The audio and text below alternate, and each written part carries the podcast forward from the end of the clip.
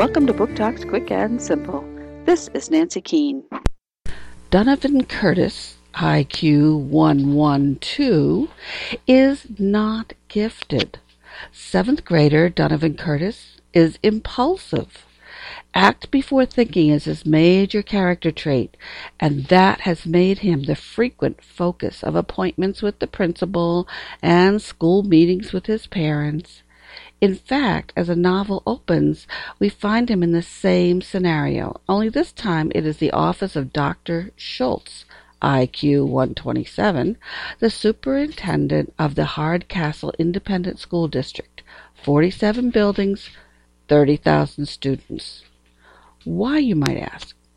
Well, it has something to do with a bronze statue of Atlas, no longer holding the weight of the world, that rolled through the double-glass doors of the Hardcastle Middle School gym during a major basketball game.